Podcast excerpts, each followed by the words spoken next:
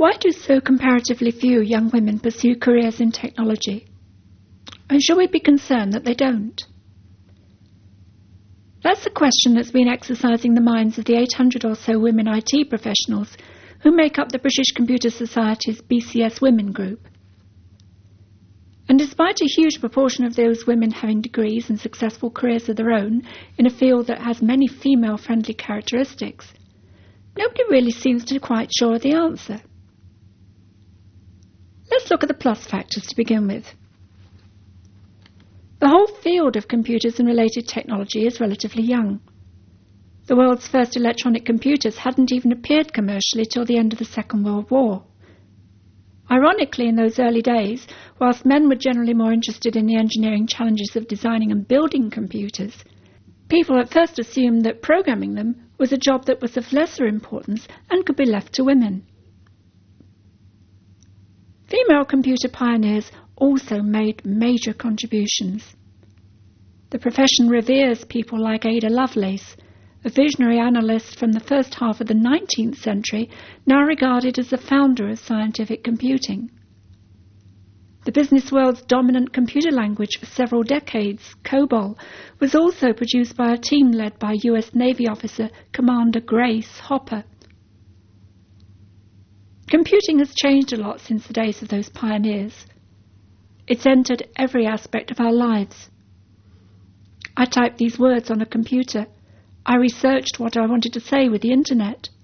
I'm speaking into a computer and distributing my voice to be heard on personal computers and music players that are, well, just another form of computer powered device. You don't need physical strength to work computers. Most technology careers can be done anywhere and any time, the home included. Computing has made many professions including itself, family friendly. Given all those factors, therefore, why are girls and young women not more attracted to the field? The British Computer Society is the preeminent body for computer professionals in Britain.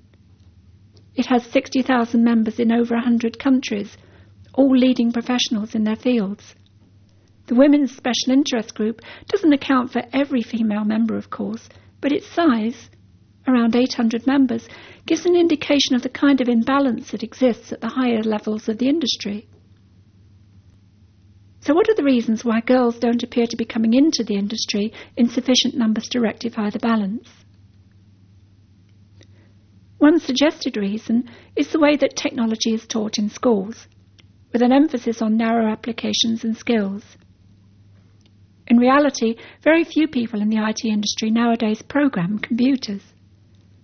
In my own career within the industry, I've been a developer of training, I've worked in marketing, I've worked in sales. And from those beginnings, my career has headed in directions that are less and less obviously bound to the core skills that I started with. I learned how to manage IT projects, but then I realized that the skills that that involves can be applied to practically anything. I had to learn about accounting, very useful for being self employed, I perfected analysis and problem solving.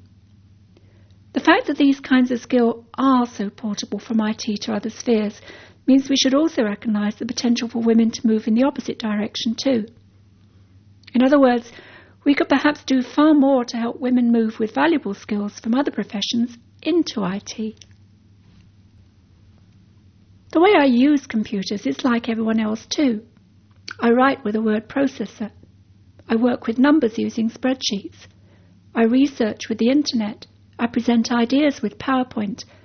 I network professionally and socially online. I communicate with email. I collect music and I record podcasts like this. So, why are schools not communicating to girls at the right time the relevance which technology has as a tool, whether in the IT industry or in a wider sense? And I mean that with both genders in mind. We've allowed a generation of boys to think of computers in terms of playing shoot 'em up and racetrack games. Well, outside of the armed forces and Formula One, there aren't many careers for those kinds of skills. Another thought that's been raised is whether we should welcome a little bit of social stereotyping if it helps to break down barriers for girls. Which of us cringed when Nintendo brought out a pink version of their handheld games console, the DS for instance? And should we rush to condemn retailers who package a pink games machine with girly games too? Nintendo aren't alone. Sony has pink versions of practically everything it makes. Pink TVs, pink cameras, and pink laptops too. Is that bad?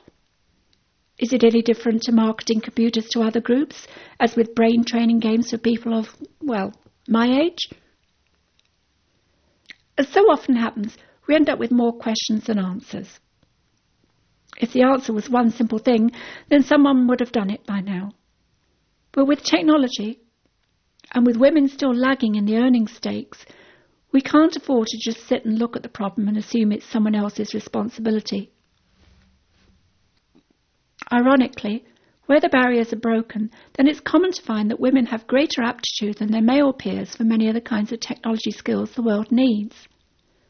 But if we don't work out how to break those barriers in the first place, we do risk falling behind in global markets through failing to leverage the assets we send elsewhere into, well, women's work.